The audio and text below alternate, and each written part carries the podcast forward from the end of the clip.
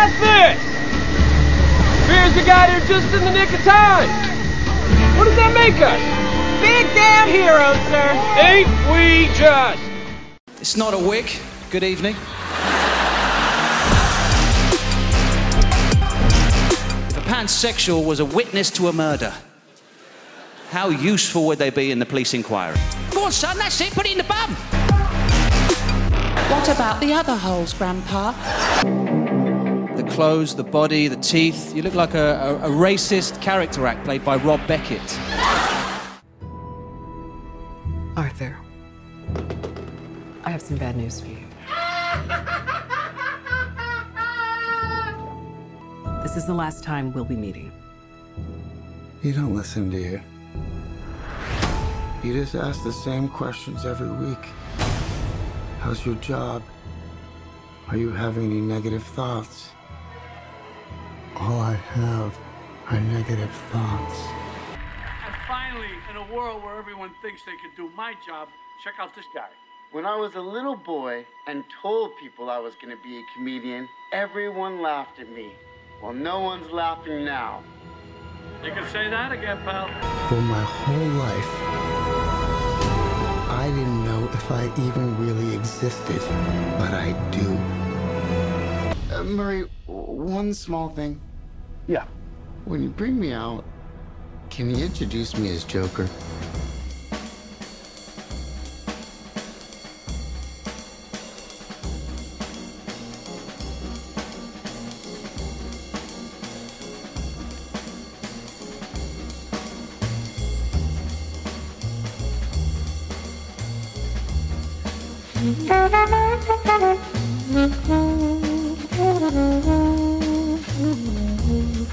Hello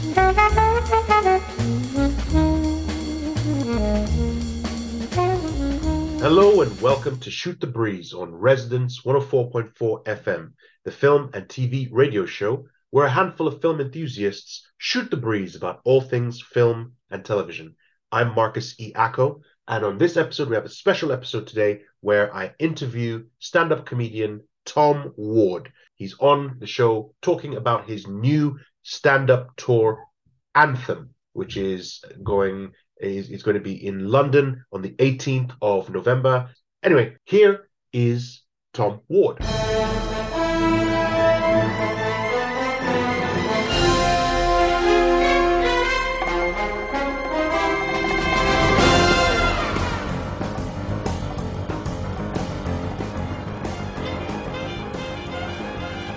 Listening to Shoot the Breeze on Resonance 104.4 FM. I'm Marcus E. Acko, and I'm here with a comedian that you would recognize on TV uh, from uh, Live at the Apollo and Roast Battle. Uh, please tell us your name and how long you've been doing stand up comedy. My name is Tom Ward, and I've been doing stand up for 11 years.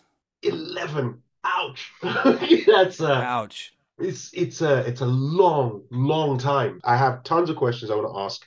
Um, I've just started. I'm five months in. Eleven years is like veteran status for me. So uh, I'm going to be asking you tons of questions about that. So let me let me start off first of all with um, the fil- film questions I asked you. I've asked you to give us five films uh, or five of your favorite films that were uh, written, you know, about comedians or by comedians. Which one did you decide to go with?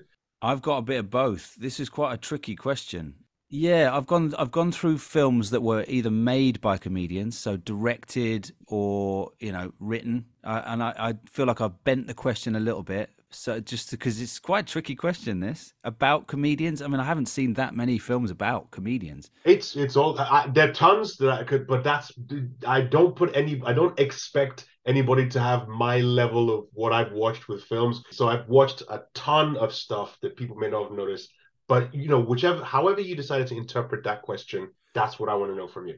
All right. Well, I've I've whittled it down, and I'm going to say uh, number five, Blue Jasmine, a Woody Allen film.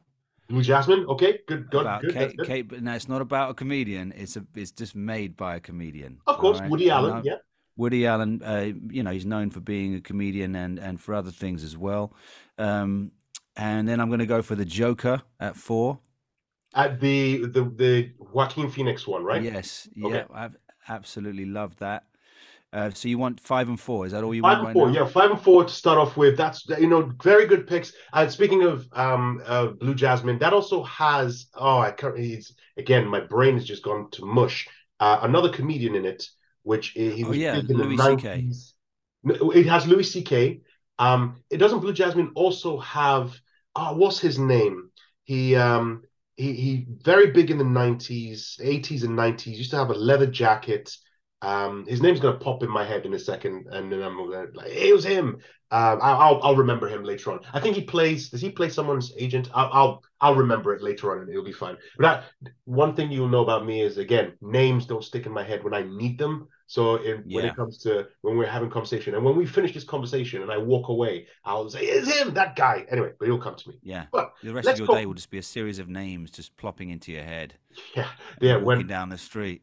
or, or when I'm on my deathbed and it's like any last thing to say, and I start recounting all of the different comedians that I, I, I, Yeah. I meant to mention in this conversation. Denis Leary, uh, James Van Der Beek. Uh, uh, James Van uh, Der Beek. Jeez. that was Dawson's Creek.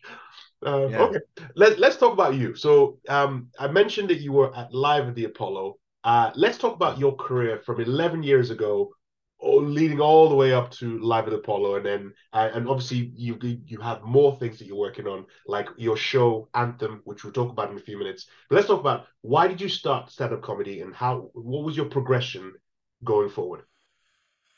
Um, why did I start is a tricky question, but I guess I just uh, I've I was I was a singer in a band before, so I guess I really liked being on stage, and I like you know I didn't I didn't mind being in the center stage, and the band didn't really work out, and I, I for a long long time I'd assumed that I'd just wanted to be in a band and that would be it, and so I yeah I dreamed of being in a big successful band, and then you kind of meet the reality of things and yeah it was different to what i expected so they uh they ended up kicking me out which was ter- like so shocking. I was like what? You're kicking me out?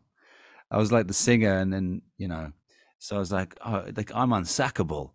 And so then i was just not in a band and i was just trying to work out what to do next and trying to do musical projects and uh meeting people and to try and you know make music and stuff and it wasn't really working and I didn't really feel that excited by it. But I still had this idea that I still wanted to be a rock star. So and then eventually someone said, you know, you're not making music. I said, Yeah, yeah, yeah, but I'm going, I'm gonna and she was like, Well, if you really wanted to, you would be, right? And so then I thought, Yeah, I'm not really into this anymore. And then someone said, Why don't you come and do uh, open mic comedy? So I I went down for a little look and this is about a year after I'd, you know, even touched anything with music and just had a little look to see what it was like. And it was, oh, this is so scary. But yeah, I just thought, yeah, let's give this a go. Let's give this a go. Um, so I came back the following week and did my first little five five minute spot. Uh, I don't think I lasted five minutes. I think I just forgot everything after about two minutes because I was so nervous.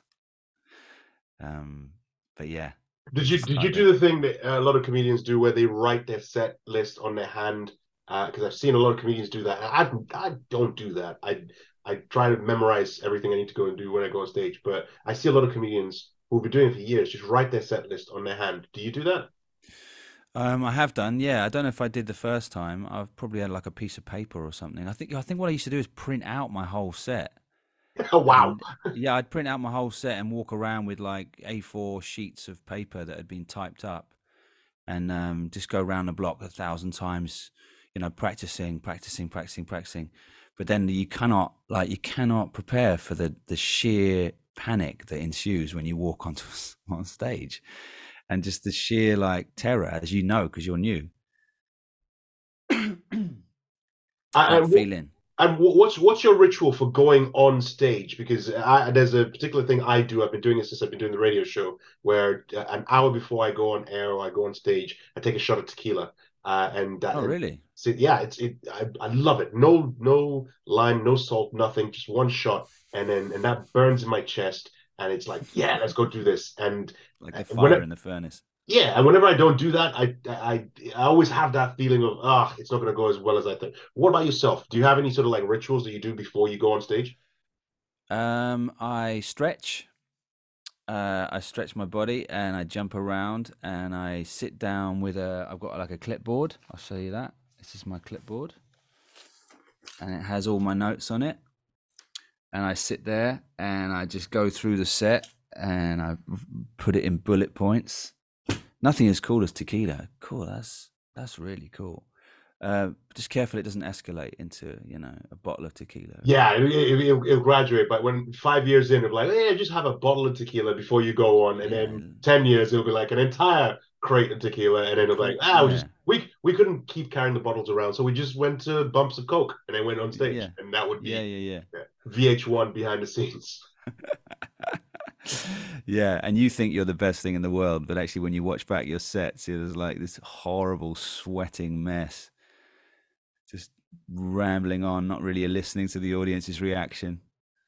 Uh, yeah, definitely, absolutely. Uh, okay, so you you've you, so you started off based on a suggestion for you to get on stage. Uh, Yeah. did your five minutes, and then it, it- one thing with regards to five minutes, obviously you then build on for five minutes, and you've done a number of shows. Uh, we'll come to some of the shows that you've done in Edinburgh in, in a few minutes. Um, at what point did you feel okay? I've I've done a good. This is a solid five minutes. That is great. I'm happy to now move on to ten and then fifteen and then do something like thirty minutes and so on. I think probably about 10 months in, maybe nearly a year in, I was starting to feel like the set was coming together, that I wasn't, you know, messing up too many things, forgetting things. I'd had my, I'd snip my, my hair a little bit so that it wasn't in my eye, so people could see me. I was more confident. I was having like adding music and sound effects to the set, so it felt more like a kind of, it felt more fun, and people were unexpe- found it unexpected. So about yeah, ten months to a year, I found that my five minute set felt fairly good. Like I was excited by each bit, you know. That's that's good because that's a question a lot of people have been asking me. Is like, oh, actually, funnily enough, the first question people ask me, and it was my brother who comes with me every time um, I go, and he's my bringer because we do a lot of bringer shows. Uh, yeah. The one that always comes with me, and the one show a few weeks ago, um, literally about ten minutes before I had to go on, he tapped me on the shoulder and said, "When do you start getting paid for this?" And it's like, this is not a kind of question you ought to be asking me when I'm about to go on stage because I have no answer for you. Um, it- so so that you can answer him and the rest of my family who keep asking me that question. Uh, in your experience, how long after you'd started from that first show that you did, um, how long did it take to get to your first paid gig? What's your brother's name? Uh, Ella, Ella. yes. Ella, listen, you got to pipe down because this is going to put far too much pressure on Marcus. uh, you really got to get money out of the out of the equation here. This is not a linear. This doesn't fit your usual rules of success a- in society. This is off grid. This is mentally disturbed behavior that Marcus is is uh, is uh, displaying here, um, which is good. You need that for a comedian. You need to have, basically, you need to uh, put aside all the usual rules of what it is to, to for the feedback loop to make sense. For months and years, Marcus is going to be trawling around the country for five minutes, unpaid, on the off chance that someone will give him 20 quid for 10 minutes and say, Yeah, all right, go on. And then maybe in another three years' time, that same guy will say, "Yeah, go on, do twenty. Here's fifty quid." Uh, and and then eventually, uh, you know, maybe twenty-five years in, Marcus might be able to pay for a round again. But this is not about money, and this is about his journey into something deeper, a communion with himself and the world. So back off, Ella. All right. Excellent. Although it kind of worries me that uh, I have to go 25 years before I can buy a round uh, from what I've done. So. It may be less. I just don't want to get your hopes up. You're listening Yeah. to Shoot the Breeze on Resonance 104.4 FM. I'm Marcus E. Acko, and I'm talking with comedian Tom Ward, who's about to do his, uh, he's about to go uh, on tour with his set, or with his uh, piece, Anthem, which we will be talking about in just a second. You'd recognize Tom Ward from Live at the Apollo, from Roast Battle, um, and from his very unique haircut, which you mentioned a few seconds ago about how one of the things that you wanted to do to to improve your stage presence was to trim your hair, uh, your hairline, so that at least it doesn't cover your eyes. And it's now Yeah. it seems to have now become part of your your stage persona. I'm sure because a lot of people, especially talking about roast battle, that was one of the main roasts that it that was shot at you about your hair, and I'm pretty sure Yeah. you've had that constantly. So what made you decide to stick with that as a choice as opposed to saying i'm going to change my hair my look and so on basically i've had this hairstyle or something like it for you know since i was before before comedy before music so but yeah at one point it was going across my eyes so it wasn't really conducive for people seeing me and then i was always flicking it in that kind of really annoying way I was like, oh, I can't, yeah. And I was wearing a hat on stage as well, so the shadow would cover my face The thing is, occasionally I'll sweep it back, you know, during the day or whatever, and it does look better. Uh, and people always say, or my friends always say, you look so much better. And people are almost surprised, you know, that they think, oh, you actually have quite a nice face. and I'm like, wow, is it that well hidden? And that, you know, in a way, that's maybe good because uh, I feel a little bit um, full of myself when my hair's back. I've worn it on stage a couple of times, and I feel a bit, I feel a bit jazzy and I don't think that lends itself to you know the humility of a comedian. So you you you know that there's an active exercise you can perform to give you more confidence, but you choose purposefully not to do that when you're going on stage. Is, well, is that... I do feel really confident either way. Just you have to factor in how you come across to other people and. It, this is having my hair like this isn't you know it isn't a contrivance that I'm living for the rest of the day in order to have those 20 minutes on stage. It's like, this is how I am. And I like all, you know, guitar bands and blah, blah, blah. And it's not like, it's not like I'm going against something. It's just, um, I found that I, one or two occasions I've just like had my hair up anyway and I've gone to a gig and it just feels really weird. I think maybe, you know, you got you got to be aware of how you come across to people. And if you're tall and well spoken and you have a big quiff and, you know, people might just be like, "Who's this wanker?" Do you know what I mean? And um, if you're talking about, uh, so, you know, I find that sometimes you're talking about stuff that's quite um, um, sensitive in the culture. You know, you'll be talking about sexual identity or mental health or um, anything to do with like sensitive issues in in the culture and you go on and you and you come across a bit high status, it can just make people think that you're coming from the wrong side, even if you're not. So yeah, I guess looking a bit silly helps. That, that makes sense. I think Mark Kermode, the film critic, might agree with you as well because he's tall and he has a, a, massive bouffant on his head, and he mm. gets a lot of stick for it. But uh, anyway, yeah. let's move on. Speaking of films, let's move on to your number three and number two favorite films. All right, I'm going to go for King of Comedy as number three. With, the uh, the Scorsese one, yeah. Yeah, Scorsese, okay. Jerry Lewis, Sandra Bernhard, Bernhard, heard. That's Sandra Bernhard, yes. Bernhard, yeah, uh, yeah, amazing film about a comedian. So that's a, a proper answer for you. That's good. It's good. And number two. uh, number two, I'm going to go for Jim and Andy, the documentary uh, about the making of Man on the Moon.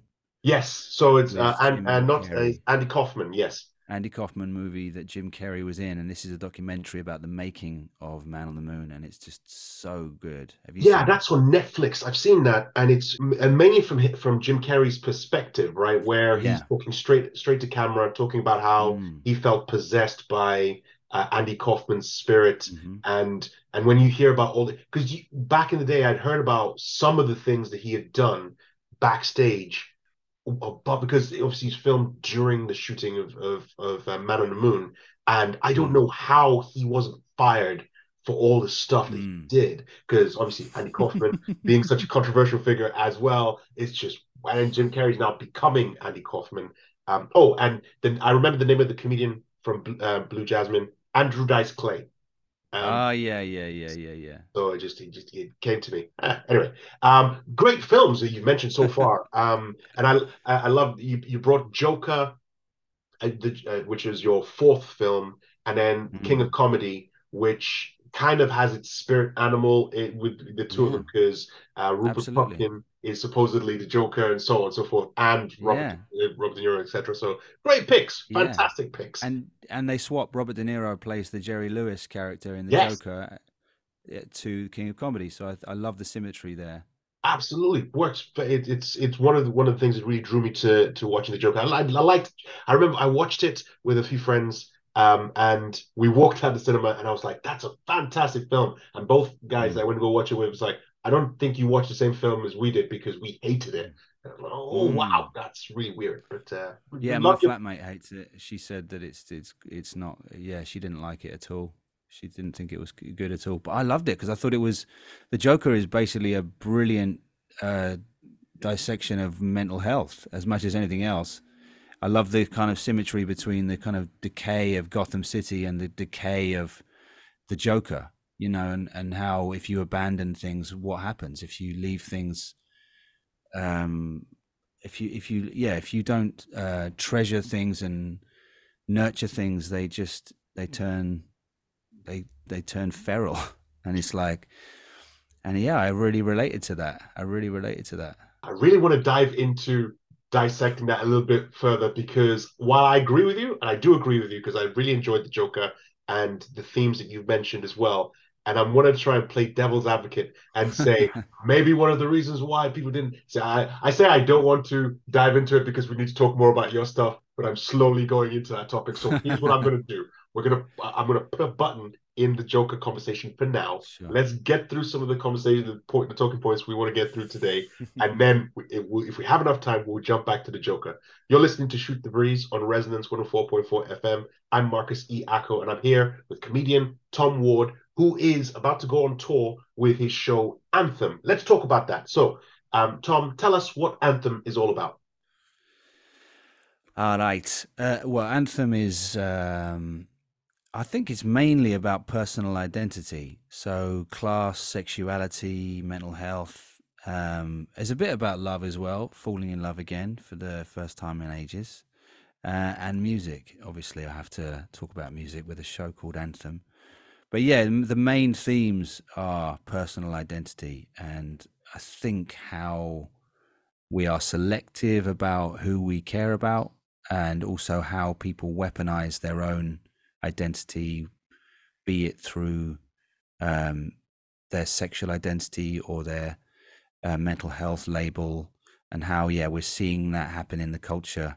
Basically we we i think we're in a very narcissistic period where everyone's completely self-obsessed and and how sometimes often movements start well meaning and then just turn into a kind of dogfight of people trying to mark themselves out as special or particularly victim um, or whatever it is. So yeah, there's a lot about that, and then also how the climate narrative is being weaponized by advertisers and how they mislead us with greenwashing and uh, yeah, it's quite a lot going on. Wow, you see, you mentioned a number of things that you targeted there. Um, want, want to like pull back a little bit on when you mentioned the movements that obviously, and I know exactly what you mean, where obviously a movement sparks from the need to address a particular social issue, and then it gets bigger and bigger, and then it becomes,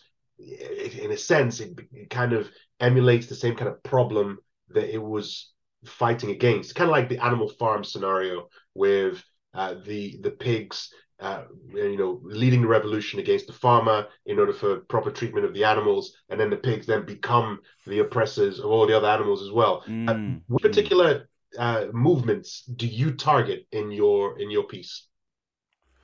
Um, victim culture. Um, uh, that's definitely that definitely feels like the currency at the moment in terms of people marking themselves out, and I think that started with BLM. I think though it's impossible to say where things start, and you know there's a whole gradual process you would you would imagine that you can't really see. But I think from that you've got people who are kind of I think you see the benefit. People are seeing the benefit of marking themselves out as an oppressed group. So you then have essentially middle class white people uh, desperately, frantically looking around for something that marks them out as a victim as well, or a, a suffering. So that's from what I can see, it's like the mental health thing or the sexuality thing, and I'm and I'm sort of suspicious of of people who are suddenly claiming to be queer when you know quite obviously they're just you know maybe they snog their mates at house parties or whatever and i'm like come on let's not be uh let's not be co-opting someone else's identity just so that you can feel a bit edgy. And also so that people get off your back about being the top dog or in the you know and how people view the oppressor. So there's a yeah there's a lot of that going on i think. People sort of just dabbling with other people's identities and then the kind of ego trip of that and also how it just makes them feel like they're not the problem. Because look i'm i'm part of this minority group and it's like well you're not really. Let's see where you are in a couple of years time you know? And usually they're sort of just reverted completely to type. And that's and, and that this show anthem you've done you this is your fourth ed, you did it at edinburgh edinburgh fringe festival edinburgh fringe festival edinburgh show your your fourth edinburgh solo show obviously. Yeah. Um what did you and I, i've been asking a number of comedians this about what they learned from their first edinburgh show compared to the you know the, the most recent one they've done so what sort of lessons did you learn uh, with from your first to your fourth anthem uh, the first one I did, I learned that the world doesn't give a shit. Uh, I thought I was the greatest comedian in the world, and then I went to Edinburgh and discovered that the yeah the world didn't really. I mean, some people loved me, and then there was a you know large amount of indifference. And uh, am I allowed to swear, by the way? You can. Um, my producer, producer Dave, is going to have a hell of a time um, bleeping it, but it's all good. I enjoy giving him the work. I'm like, hey, you're not here, so it's all good. So I'm just going to tell him, listen to the entire episode, and uh, feel free to bleep out whatever you want to. He's missed a couple, which have really tickled me. So feel free to go hell for leather. um, well, I'll try not to swear because I don't want your your man there to be uh, to be overworked um, yeah. So the first hour, I I, uh, the, I, I discovered that the world is is not that bothered by me particularly. Uh, you kind of have a specialness thing, and then you get there and you realize there's thousands of comedians all feeling special, all thinking that they're the you know whatever, and then you get reviewed. And you, I got my first reviews, and there was a, a lot of three star reviews, so that was very chastening. Um, and then second year uh, was was very good, and I discovered that a miserable year in your life can end with a good show. So I'd had a really miserable year um, where I'd been paranoid about bumping into my ex because I'd found out she was living near me. So I spent the whole year just walking around, basically looking for her. Everywhere I went, I was like, "Is that her? Is that her? Is that her?" Just the back of anyone's head on the bus, I'd be looking down in the street. I'd go into pubs. I'd heard she was a barmaid. at one point, I went in and said, "I'm not even sorry. Just Jane work here?" Um, and so I was pranging about that and living basically near where I grew up again. So I felt like I hadn't moved in my whole life. And um, yes, I was very on edge that year. And uh, but the show went really well. And um, so I thought, okay, so a bit of misery is all right. And this third year, I learned not to do three shows in a row. That was the learning there. Uh, that show wasn't quite ready. But it was also, by day four, it was finding its feet. But then I read a review and it was a three star review. And then I just spiraled. So my learning there was don't read your reviews. Tell everyone you know not to tell you your reviews uh, for good or for bad. So yeah, and in the fourth year, um, I learned that it's best to be dispassionate. And that's and that was Anthem, right? So Anthem, which uh, yeah. how what what dates do we have at the moment for Anthem? What dates? Yes, do you have do you have the dates the dates and venues yet, or do you have that? Yeah. Yeah, yeah. you can save. So uh, we will post it uh, along in the show notes as well as on Instagram, etc. Just for people who are listening and don't want to go and do research. Um, what dates are coming up pretty soon, and in what locations? Well, the first one is on November the 18th in London, 21 Soho. And the second one is in Nottingham on the 23rd of November. And the third one is on the 2nd of December in Brighton. That's sold out. And then there's the 7th of December in Leeds. Um, hang on, let me get my. Um, sorry, 6th of December is Leeds. 7th of December is Manchester and then the 8th of December is the second date in Brighton, which we added. And then there's a load next year as well. Excellent. You're listening to Shoot the Breeze on Resonance 104.4 FM. I'm Marcus Iacco, and I'm here with Tom Ward, a comedian, stand-up comedian, who is doing his comedy tour Anthem and he's just told us about it. He's told us about a few dates. We're going to put the uh, the dates and the locations in the show notes. So go and research, find out exactly where it is. Go watch his show. Very funny.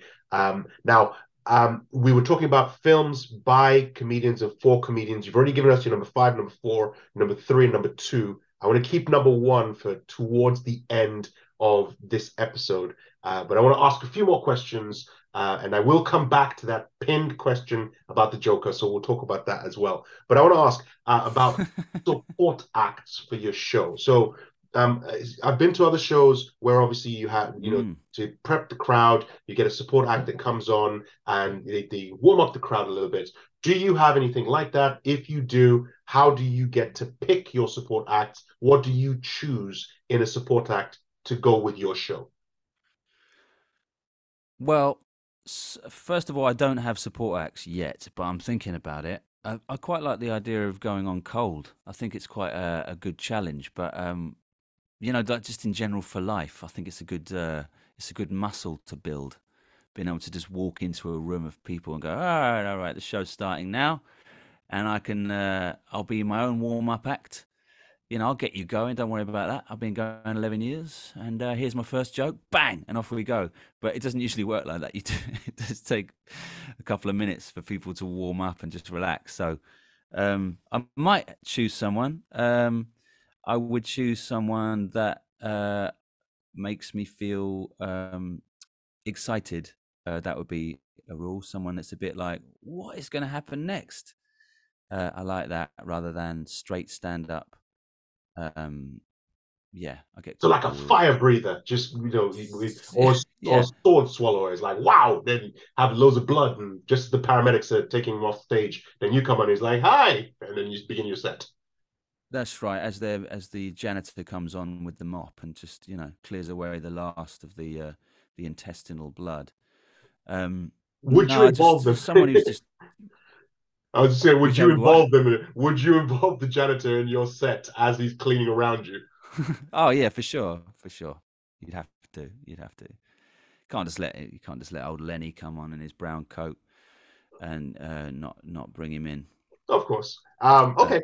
Um, yeah. Now, now let's ask. Let's. Do you want to jump back to the films that you've picked? So now, what is your number one favorite film by a comedian or about a comedian? Uh, ah, this is sort of bending the rules a little bit, but uh, I love uh, I love Chevy Chase uh, a lot. Uh, so I'm gonna have to go with Fletch as my all-time uh, film. Uh, I th- it's not really about a comedian though. He is in it, and he's and he's uh, yeah. I just love Fletch so much. I could watch it again. So there, so there were there were two Fletch films. I think there was Fletch and then Fletch Lives, I believe. Um, it- it- Yeah. um, one one. yeah, was- Fletch Lives is not good. I hated Fletch Lives. so that's the one where he goes to he, he goes down to south, right? He's in um he, goes down Yeah. south, yeah, backwater country essentially. Yeah, yeah, he he's like eh, eh, undercover for a dodgy church that's making money and um yeah, misleading their their uh, followers. It's fine, but the first one's just got that, you know. I just love it. He's an undercover journalist working on a sting on a beach and then some businessman uh, he's basically Fletch is pretending to be homeless on the beach uh, to infiltrate the drug gangs uh, for for a journal for an article he's right he's doing, and then a businessman spots him for his own operation, not knowing that Fletch is a journalist, and hires him for his own purposes, and then Fletch is embroiled in in that. Now it's just so stupid. I- Uh, but yeah, I love it. I love Chevy Chase. I love his little wisecracks. I love the way he's got he's a, got an eye for the ladies, and they can't resist him. And yeah, Uh, What have, you have you heard about? Have, have you heard that they're doing a, a a remake? There's a there's a they're coming back a reboot, if you will, with um, not with Chevy Chase, but with Jon Hamm from Mad Men. Okay, interesting. Jon Hamm playing uh playing Chevy. That's so yeah, because Jon Hamm's too handsome, isn't he? He is. Um, but he's also very funny, uh, and he has no issues, mm, you know, taking, you know, making fun of himself when you see him in things like Thirty Rock or in um, uh, uh, Unbreakable Kimmy Schmidt. He basically he's a he's a very funny actor, as in he can be funny. But as you're, you're right, Yeah. he's a very handsome guy, which kind of appeals to the you know the fact that Fletch is also you know a hit with the ladies. He's got that charisma with him when he's doing that. You know, I'm, I'm a Jon Hamm fan, Yeah. so I'm in. Mm, I don't know. I just like um, I like Jon Hamm. I like Jon Hamm. I think Mad Men's phenomenal. But I, I just, I don't know about you, but when I'm sure you've talked about this on your podcast, but when your favorite movie or book start gets a, gets made or remade, it's like, oh, you become very possessive, don't you? You're like, just please, just, just don't. You know, you. It's like sacred ground, isn't it? Yep, I can count on one hand all the TV shows, films that have, or even books that have been remade that I like. Um, and the only ones that really come to mind: Ocean's Eleven and Thomas Crown Affair. Those are the only two in particular that I can think of straight off the bat that they were remade, and I was like, Mm. okay, actually, the remake is probably better than the original. Um, very few. I can't think of anything else straight off the, off, my head that the remake was better. But and I, I did like the original. I do like Chevy Chase, and I think Yeah. two things in particular for me, uh, in, in, for me particularly with the Fletch idea is I liked Chevy Chase, but then the older he got, the older I got, and the more I started hearing about his, you know, off-camera antics, especially on things like uh, Community and in Saturday Night Live, about how much he was really being a dick to a lot of the other performers.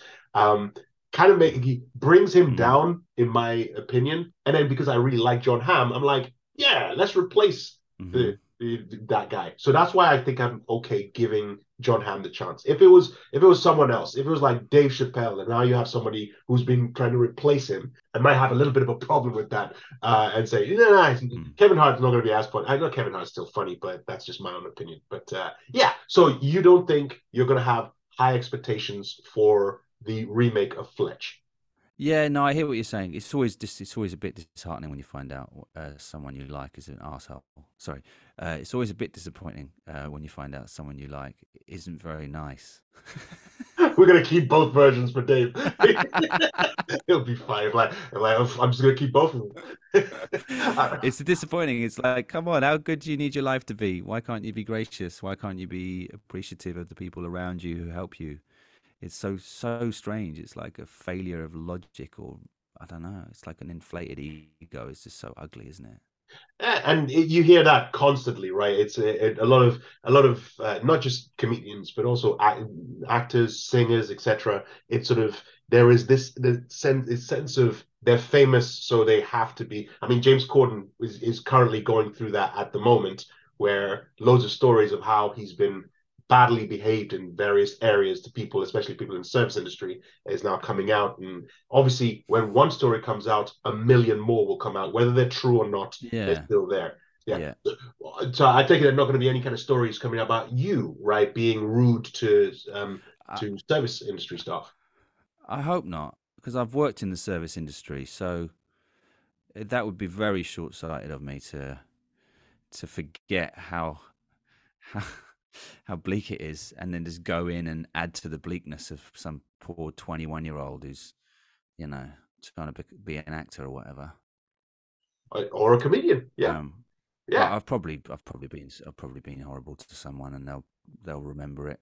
In someone else's eye, there's you- you're always an asshole to. so- You're always a you're always a you're always a big meanie to someone somewhere. That's all. That's all they remember you for, right?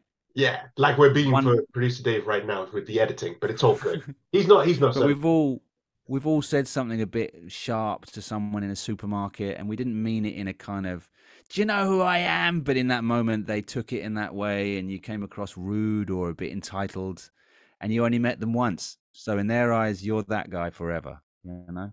So yeah, there's plenty of people who probably hate me, but Yeah, We'll of course. And and once obviously once you once you get on TV like you were at Live at the Apollo, people are going to begin to think the same kind of thing and maybe approach you with that expectation that that's who you're going to be. But speaking of Live at the Apollo, I just want to wanted to ask this because Uh, what was it? What was it like with that particular, with everything leading up to that particular moment? You know, you getting the call saying, asking if you want to. What was the process of getting you involved with Live the Apollo? What's how was it backstage, getting on there, and how did you feel coming off stage after having performed? Um, there's a lot of questions there, Marcus. Um, it's like a machine gun fire of Apollo based. Yeah, just want to throw all of them at you, just so that people because people don't listen to this to listen to me. They want to listen to you. So that's why I'm throwing all those questions so I can go silent and then hear you talk. You can go and make yourself a cup of tea if you like, and I'll just A- answer them. absolutely. I'm getting myself a coffee, so just, you, you, you know you can start winding down when you see me come back in the room. I'll hear you pottering around, rearranging your wardrobe, putting your shoes in order of favorite. Um, I'll. Uh, all right. So the f- so I knew that Apollo were coming to watch me. I knew that the producer of Apollo was coming to watch me at the comedy store. I'd been told that he was coming to see me. I'd met him a few times, and I kind of felt like he maybe didn't really think I was right for the show or whatever. But th- then last year, I heard that he was coming to watch me uh, on the Friday at the comedy store. And so on the Thursday, I went along and did my set and had a really nice time and had a really good gig the day before. Uh, and my agent was there and he came up to me and said, Oh, by the way, the producer's here tonight. I didn't want to tell you before the gig. Um, well done. And so I had a really brilliant gig in front of him, in front of the producer. And then and then I went away and thought, okay, well I've done, you know, what else can I do? Um, if they don't choose me now, then you, you, you just sort of accept it really because if you've had a brilliant gig. And then on the monday i was out in my favorite cafe having a coffee and a bit of cake. Um god being a comedian your lifestyle's so shameful. Um and uh, my agent rang me and said um they want to put you on it. And i was like the wave of happiness you cannot describe how good you feel when this show that you've watched since before comedy this show that every comedian you know really wants to do i think. And they say that you're going to be on it and i was like oh my god. I just couldn't stop smiling. And then they said i wasn't allowed to tell anyone so i rang my sister and told her and straight away and thought well i can tell her can't i? Um yeah and um and then there was about two weeks before the show where I was just buzzing and I was thinking the greatest thing in the world is this is just the best thing in the world. And then it came around and then they, they sent a car to get me and it was in traffic for about an hour and a half moving through London and it was you know when you're in a car and it jolts and the driver accelerates you know pointlessly for about 4 meters at great speed and then slows down again. I basically got out of the car and puked straight away. So when I arrived at Apollo, it looked like I was a bag of nerves, but I was just like car sick. And then there was about five hours of just getting ready and having my, you know, having my shirt and trousers ironed and my shoes polished and pacing up and down and uh, double dropping a Prozac. Um, yeah, man, rock and roll. And then, uh, so I was quite zen. I was quite relaxed. Um, and then, yeah, you're standing backstage waiting behind the big screen the big old Apollo screen that you've only seen from one angle, and you're behind it waiting to go on with the smoke machine, you know, being activated, all the producers with their earpieces and their screens, and you see the whole, you know, you see the whole kind of um, mechanics of this thing that you've watched, and it's really strange. And then before you know it, you're walking out and it's really hard not to have a slightly out of body experience in that moment because you've only ever seen people walk into shot. And it's just like and then you have to get out and you just carry on and you do a gig. That was basically it. Do the gig do the gig do the gig. Forget about the apollo forget about the cameras. Do exactly what you would normally do at any gig. Go out have a good time. Muck about if you want to. Drop a bit if you don't want to do it if you see something in the crowd you know talk about it whatever it is just treat it like a normal gig. And um i did and it went so well. It went so well. It blew me it blew me away. It did it's just like wow. So yeah um i think i've answered most of the questions. You did, you did, you, and uh, the, there was one last question right at the end. Um, and I, will I'll ask that question in a second. I just want to say I really enjoyed your performance when I saw live the Apollo stuff, and I was like, okay, this is because uh, I I'd never heard of you before then, and then I I saw the performance and I was like, okay, this is uh, that's a good performance, and then I got the em- email about you wanted to do the, the show because of Anthem, and then I went mm. back and rewatched and I was like, okay, that's good. That's when I was I then saw the roast battle stuff, which I I thought that was unfair. I thought you did win that, but that was just on me anyway. Um, but yes, the last question I asked was walking off stage after having finished the gig. Mm. What were the first few thoughts that flashed through your mind walking off stage, knowing you've just done live at the Apollo? I just felt I felt really calm because I felt like I couldn't have done anything else. I felt like I did the job. So I was really really calm. But also like really high, but in a very calm way. I was like there wasn't really that many thoughts. It was more like all right, you know, you've just put me on the biggest show in stand up and I just did my act. I didn't change. I didn't get nervous. I didn't freeze. You know, I didn't go into myself and stand there like a weird statue. I just felt kind of like, okay, cool. Did it, you know, it it wasn't like pride or arrogance. It was just I just knew that the thing that had been put in front of me was was the thing that I'd done and I'd done it properly and I was pleased with how it had gone and I just couldn't have felt better. And then people started appearing and hugging me and smiling and laughing and I was like, okay, cool. Yeah, other people seem to agree that this was really good and started to hear what people were feeling about it. And I was like, yeah, it just, it's very calm. It's like a, you know, when you feel like you've done the job well, you feel nice. You know, it's like when you've hoovered your floor well. Yeah. Look at, look at, the floor and you're like, I've done a nice job there, but just done a bigger scale. Satisfaction of the job well done. So it's, it's yeah. Good, excellent. I but um, also the massive buzz of doing it in front of four thousand people and knowing that the cameras were there and that I looked handsome. Yeah, well, okay. Well, we're pushing it a bit, but I'm kidding. hey, no, it, like I said, you, you de- very definitely proud of yourself because that is you're right. It is in the UK is what it's one of the biggest, it, most seen shows uh, in terms of comedy. It's going to be repeated on uh, BBC and then on Dave and then come back on BBC and so on. So you, are definitely going to get the opportunity. That's going to be um, rewatched over and over again. People can go on YouTube and watch it as well. Uh, it's Tom Ward uh, live at the Apollo, but you're now doing your your comedy tour anthem. Uh, which mm. is go- we're going to put the show note in the show notes, the dates and the location, so people can go check it out. Now, um, uh, this question I always ask, and then we'll go back to my pinned topic about the Joker. Uh, your social media tags. Uh, if people want to follow you on social media, how can they follow you? They can go on Instagram, uh, Tom Ward Comedian, and Facebook, also Tom Ward Comedian. And they can find all my tour dates and everything else to do with me on my Linktree, which is also Tom Ward Comedian. Do you do TikTok? Uh, no, I don't.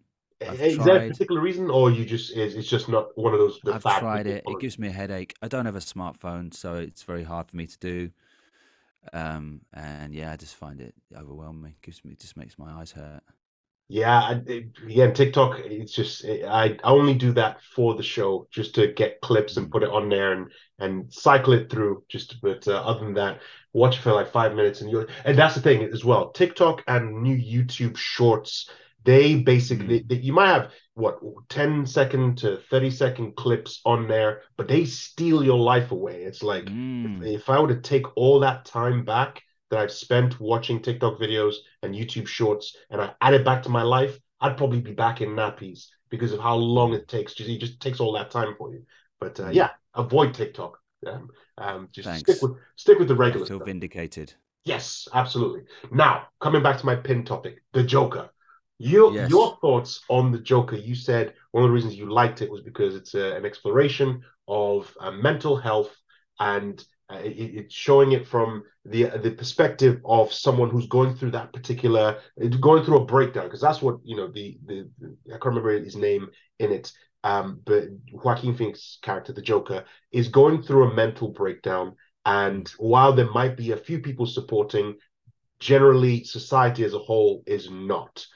Um, and one, uh, playing devil's advocate, um, okay, um, this is not my own opinion. I'm just playing devil's advocate here. Uh, a lot of people have argued that it is the poor, poor white man complaint. What are your thoughts about that particular argument? It was like, oh, look, I'm a poor white man suffering through. What is your opinion on that argument about why the Joker just seems to be about someone who's whining about something? Again, you mentioned, you know, the whole idea of victimhood, right? Uh, being placed into it. With that mm. juxtaposition, what is your thought on that argument about the, the character in the Joker not really being um, I maybe not. He was validating his opinion because obviously he had. He, it starts off with the mental illness that he's having, but being held up at the very end as this heroic character by all of these people who are just there to smash up stuff. What is your opinion on that? Well, it is a it is a revenge film, isn't it? Essentially, and that you know, cinema does tap into our need to see revenge played out. I think we enjoy watching people you know, uh, fight back against the man or whatever it is, or fight back against uh, personal grievances. We like watching people shoot yuppies on a on a on a subway. We like that. We go, yeah, I want to shoot those guys. They're annoying. so we we're glad when he whips out the gun and shoots them, you know. And, but I think the element of revenge is just like, you know, you just enjoy that as a spectacle because you're having to suppress a load of old stuff in your life to do with things that annoy you or things you have to let slide. So we, I think we enjoy watching that play out. Um, that he's just a whinging white guy. I don't know if I don't know if that's. I think that's just part of the narrative we now have. Uh, that if you're white, you shouldn't complain. I just think that's nonsense. Um, I think you shouldn't. I think you shouldn't whinge in general. You should be grateful for what you have. But he's he's suffering and he's clearly disturbed. Um, and I I I'm not saying what he does is great and all the rest. I'm not like yeah, shoot the guy. You know, I'm not like. You literally just said that. You said shoot. Yeah, I felt so yeah, great. Yeah, yeah, No, I was about. To, no, I was talking about another bit. I was talking about oh, another okay. bit, but I I didn't. oh yeah, sure, sure. The, yeah, the end bit. Um, yeah. you know that. Yeah, you know what I'm talking about. Um, but I don't want to give it away in case anyone hasn't seen it. But yeah, no, it's just that I relate to, I relate to his alienation. I re, I relate to his his sadness and his longing, and I just feel for him. I fe- I've felt. I think I've felt the way he's felt in terms of being incredibly sad and alone, and therefore I relate to him, and I just go, oh yeah.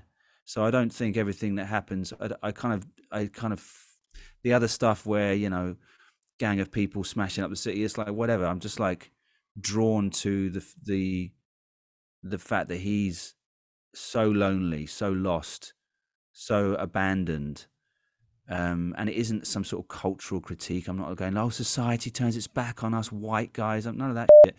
Uh, none of that stuff sorry dave um, and uh, it's just yeah i just feel his pain that's it it sounds pretentious, but I just kind of I feel for him, and then it's seeing the various smug characters that come into view when you are vulnerable.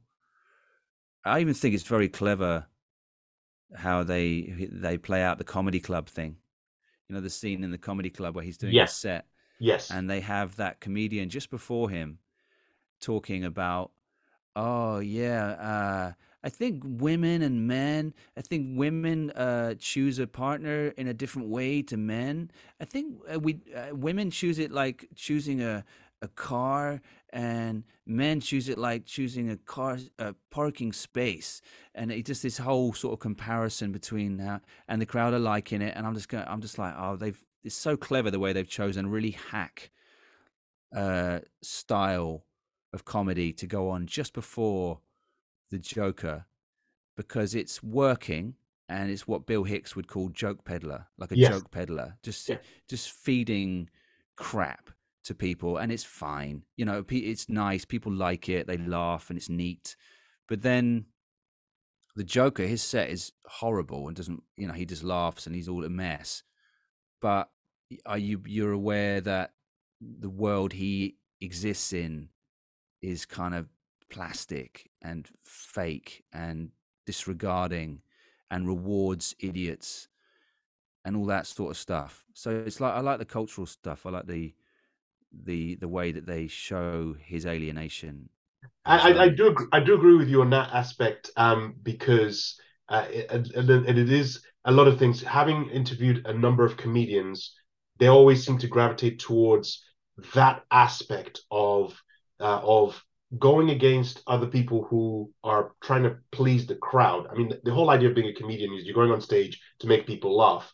Um, yeah. But there's always this feeling where you hate the comedian who goes on there. You even mentioned the term hack, hack comedian, just doing the same comparison. Men do this while women do this. Black guys do this while white guys do this, and so on and so forth. Which is is it's it was it was big in the '90s, but now it's different. And then you have comedians like Patrice O'Neal, who died in America, Andy Kaufman, we're talking about him in Man on the Moon, who are so edgy that crowds either really love them or absolutely hate them. Mm. And a lot of comedians have referenced those people as, ah, these are my idols, not necessarily because the rest of the public like them, but because they're brave enough to go on stage and do something completely different. So I see yeah. how you latched, you, you sort of that, you zoned in on that as you're a comedian, in my opinion, anyway. As a comedian, you're looking at that particular scene and seeing how he is whether he goes on there and he's funny or not uh, because you see later on that you know a, a, different perspective of what happens on that night mm. um, where yeah. where he clearly does not win the audience over unlike what he thought when he was standing on stage but you mm. kind of sympathize with him in that regard so um, yeah okay I, I, see why you're not. Last question I want to ask, and then because I know you're busy and you've got other interviews you want to do, can you talk me through the posters that you've got in your room? Oh, um, all right. So we have uh, Wild at Heart over there, the old David Lynch film. Yeah, French version. And then we have a documentary about Michael Hutchence from INXS. Uh, it's a very sad documentary. And then, all right, I'll spin my computer around so you can see it. We have behind you here, we have Call Me By Your Name. Okay. Which is a beautiful film. And then over there we have Tapeheads, which I tried to watch but hated. Uh, but I love the poster. Tim See, Robbins. Tapeheads is the only one I don't know. Yeah, Tapeheads is just like a wacky comedy uh, from the late 80s, and it's just really annoying. It's really annoying. But you have the poster, though. I love the poster, though. I just think it's a great poster. Cusack and Robbins, what great guys. Um, and then we have uh, U2 uh, from the album Rattle and Hum. So that yeah. was a poster that I I uh, got from a music shop in the late nineties. I think that's okay. It, really. That's really cool. Oh, yeah. so uh, Cusack and Tim uh, uh, Tim Robbins um, was yeah. that before High Fidelity? Uh, yeah. Okay. It was like eighty eight. Okay. Okay. But it, um, it's really annoying. Don't watch it; it'll just annoy you. Watch the first ten minutes, and you'll see what I mean. It's just so like self-aware, and it's like, ugh. Fair enough. I'll, I'll, I'll avoid it. I, have I've found um, since turning since turning forty, um, I don't want to. I, I don't want to watch things that annoy me unless they're She-Hulk. Um, and I just, I'll watch it just to ah just to keep the fire going inside. Uh, but yes, uh, that and the tequila. You're yes, away, man. Exactly. I don't want to. I don't want to watch She-Hulk before I go on stage because I think that might put me in a bad frame of mind to try and go into comedy. Tequila, on the other hand, will make me happy, and then I'll go on stage yeah. and try and make other people happy. So, Tom, thank you very much for joining us today and talking about your show Anthem uh, and, and and your life in comedy. We wish you all the best. Uh, after like, one last little, I said one last question three times now. Um, after the tour of Anthem, do, what are you working on next? Another tour. Okay. Working on another show for yeah. So hopefully in a couple of years I'll go back to Edinburgh, and you know get back on it. You say a couple of years, so you're, you're gonna yeah, you're, not yeah, next year, not next year. I'm thinking August 2024. All right. Yeah. And we're looking forward to Anthem and everything else that you have going forward. Um, and when you want to promote anything else, or if you just want to come and chat about uh, other stuff, uh, feel free to come back on the show. We'll have we're happy to have you on. And that was my conversation with Tom Ward about his show, Anthem. Go check him out. Uh, I want to thank all of you for listening to the show. And thank you very much to Resonance FM. My name is Marcus Acko. You've been listening to Shoot the Breeze on Resonance 104.4 FM. Thank you very much for listening and speak to you next time.